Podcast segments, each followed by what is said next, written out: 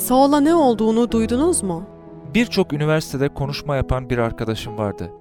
Günün birinde yine konuşma yapmak amacıyla bir kampüse vardığında şaşkına döndü. Öğrenciler kendisini üniversiteli bir tanrı tanımazla yüzleştirmek için hazırlık yapıyorlardı.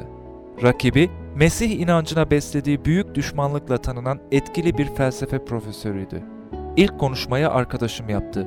İsa'nın dirilişine ilişkin çeşitli kanıtları, Elçi Paulus'un imana gelişini ortaya koydu. Mesih'in yaşamını nasıl değiştirdiğine dair kendi tanıklığını verdi. Konuşma sırası profesöre geldiğinde son derece sinirli olduğu görülüyordu. Dirilişe ilişkin kanıtları ve arkadaşımın tanıklığını çürütemiyordu. Bu yüzden Elçi Paulus'un imana gelişi konusuna saldırmaya karar verdi. Bu gerçeği çürütmek için insanlar bazen savaş verdikleri şeye karşı psikolojik açıdan derin bir katılımda bulunurlar. Sonunda da bunları salıverirler düşüncesini kullandı. Arkadaşım o an gülümsedi ve "Dikkatli olmalısınız sayın profesör" dedi. "Çünkü o zaman sizin de İsa'ya iman etme tehlikeniz var demektir." Mesih inancını doğrulayan en etkili tanıklıklardan biri de Tarsuslu Saul'un önceleri Mesih inancının en büyük düşmanı iken sonraları İsa'nın elçisi Paulus haline gelmesidir. Saul, Yahudi bir milliyetçi ve din önderiydi. Tarsus'ta doğmuş olması zamanın en ileri eğitimini görmesine yaradı. Tarsus, Stoacı düşünürleri ve kültürleriyle bilinen bir üniversite şehriydi. Yunan coğrafyacısı Strabo, eğitim ve felsefe konusundaki üstünlüğünden dolayı Tarsus'a mersiyeler yazmıştır. Paulus, babası gibi yüksek bir ayrıcalık sayılan Roma vatandaşlığına sahipti. Grek kültürü ve düşüncesinde eğitim görmüştü. Grekçe dil bilgisi çok iyiydi. Çeşitli lehçe ve ağızları kullanabiliyordu. Konuşmalarında Grek ozanlarından ve düşünürlerinden alıntılara yer vermişti. İncil, Elçilerin İşleri 17-28. "Nitekim onda yaşıyor ve deviniyoruz, onda varız." Epimenides. "Ozanlarınızdan bazılarının belirttiği gibi biz de onun soyundanız." Aratus, Kleantes. İncil, 1. Korintliler 15-33. "Aldanmayın, kötü arkadaşlıklar iyi huyu bozar." Menander. İncil, Titus 1:12. "Kendilerinden biri, öz peygamberlerinden biri şöyle demiştir: Giritliler hep yalancı, azgın canavarlar, tembel oburlardır." Paulus Yahudi eğitimi almış, Ferisilerin katı öğretişleriyle beslenmişti. 14 yaşlarındayken öğrenim görmesi için zamanın en iyi öğretmenlerinden Hillel'in torunu olan Gamaliel'in yanına verilmişti. Paulus, yalnızca Ferisi olmakla kalmıyor, aynı zamanda Ferisilerin soyundan geliyordu. "Atalarımın geleneklerini savunmakta son derece gayretli ve Yahudi dininde yaşıtım olan soydaşlarımın birçoğundan daha ilerideydim" diyerek övünebiliyordu. İncil, Galatyalılar 1:14. Paulus'un nasıl iman ettiğini anlamak isterseniz, öncelerin neden Mesih inancına bu denli karşıt olduğuna bakmalısınız. Paulus, Yahudi yasasına son derece bağlı olduğundan Mesih'e ve ilk imanlılara yılmayan bir savaş açmıştı. Paulus'un Mesih inancının bildirisine karşı olmasının nedeni İsa'ya Mesihlik rolü verilmesi değil, yasanın kurtarıcılık rolünün hiçe sayılıp kurtuluşun İsa'da olduğu iddiasıydı. Paulus, Mesih inancına karşıydı. Çünkü ona göre kurtuluşun yolu yasadan geçiyordu. Britannica Ansiklopedisi şöyle bir açıklama getiriyor: "Kendilerine imanlılar, yani Hristiyanlar adı verilen Yahudilerin yeni kolu, Paulus'un Yahudi eğitiminin ve çalışmalarının özüyle taban tabana çelişkiliydi. Bu nedenle bu kolu yok etmek Paulus'un başlıca tutkusu oldu." İncil, Galatyalılar 1:13. "İmanlıları yakalayıp öldürmeye başladı." İncil, Elçilerin İşleri 26:9-11. İnanlılar topluluğunu kırıp geçiriyordu. Ev ev dolaşarak kadın erkek demeden imanlıları dışarı sürüklüyor, hapse attırıyordu. İncil, Elçilerin İşleri 8:3. Başkâhinlerden İsa'nın izleyicilerini tutuklamak ve mahkeme önüne çıkartmak için yetki almıştı. Ancak sonradan Paulus değişiverdi. Saul ise Rabbin öğrencilerine karşı hala tehdit ve ölüm soluyordu. Başkâhine gitti. Şam'daki havralara verilmek üzere mektuplar yazılmasını istedi. Orada İsa'nın yolunda yürüyen kadın erkek kimi bulsa tutuklayıp Kudüs'e getirmek niyetindeydi. Yol alıp Şam'a yaklaştığı sırada birdenbire gökten gelen bir ışık çevresini aydınlattı.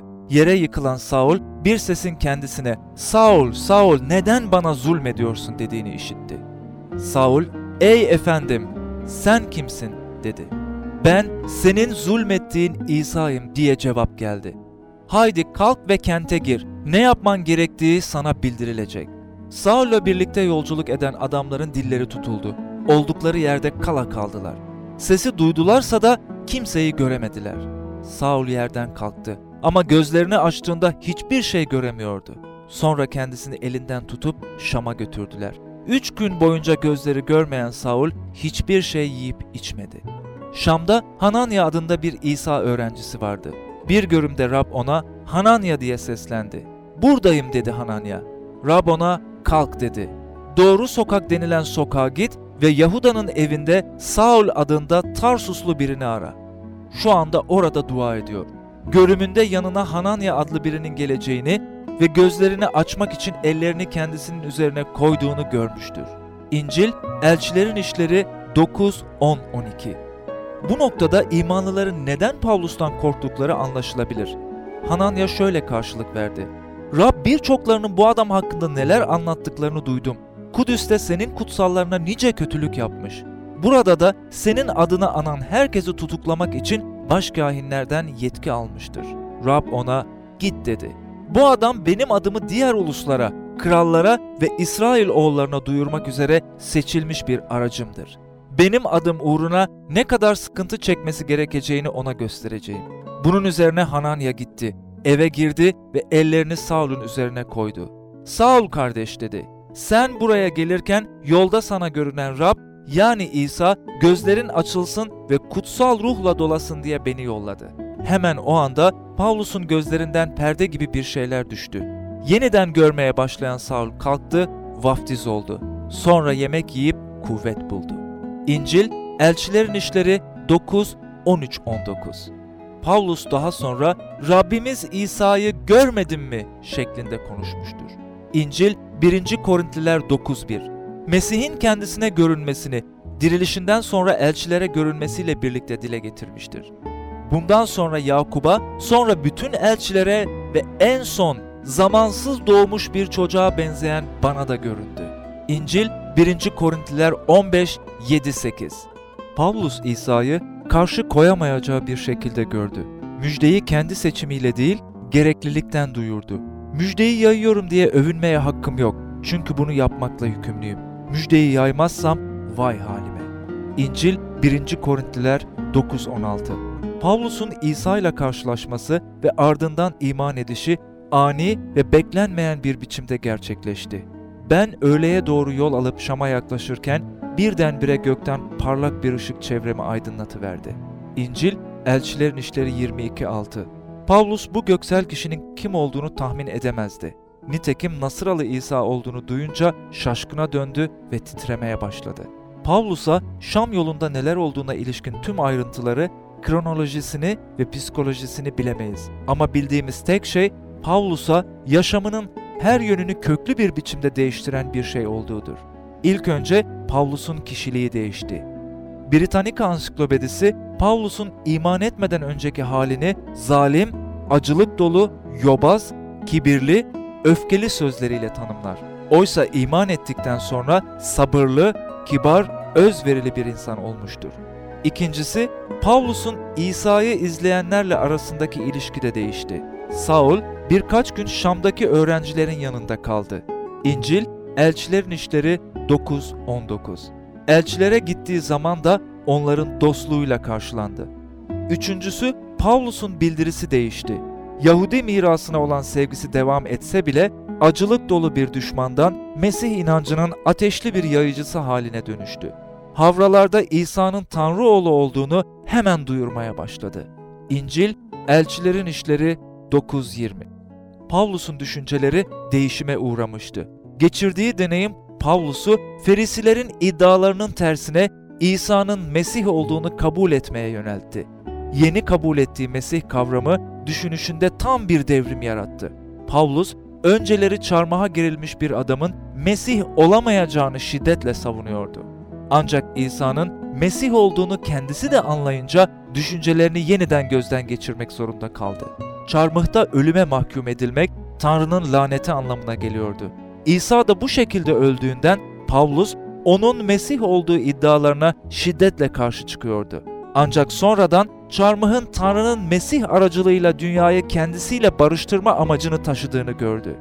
Paulus, çarmıh aracılığıyla Mesih'in uğrumuza lanetlendiğini, İncil Galatyalılar 3:13 ve Tanrı'nın Mesih'i bizim için günah yaptığını, İncil 2. Korintliler 5:21 gördü. Mesih'in ölümü yenilgi değil, dirilişle pekişen büyük bir zaferdi. Çarmıh bir sendeleme taşı değil, Tanrı'nın Mesih aracılığıyla sunduğu kurtuluşun özüydü.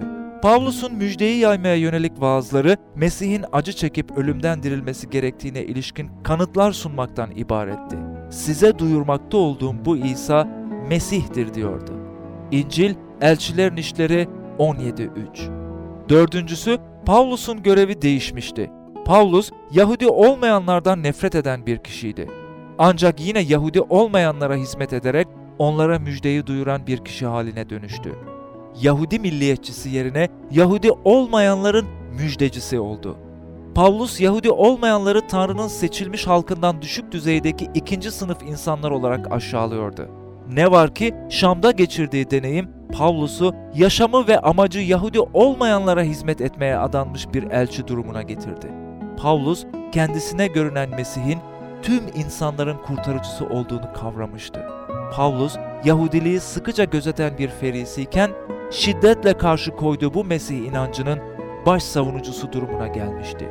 Öyle değişmişti ki onu duyanların hepsi şaşkına döndü. Kudüs'te bu adı ananları kırıp geçiren bu adam değil mi? Buraya da öylelerini tutuklayıp başkahinlere götürmek amacıyla gelmedi mi? Diyorlardı. İncil, Elçilerin İşleri 9:21. Tarihçi Philip Schaff şunları söylemiştir. Paulus'un iman edişi yalnızca kendi kişisel yaşamında değişiklik yaratmakla kalmamış, ilk kilisenin, dolayısıyla da insanlığın tarihinde büyük bir dönüm noktası olmuştur. Pentekost mucizesinden sonra en verimli olaydır.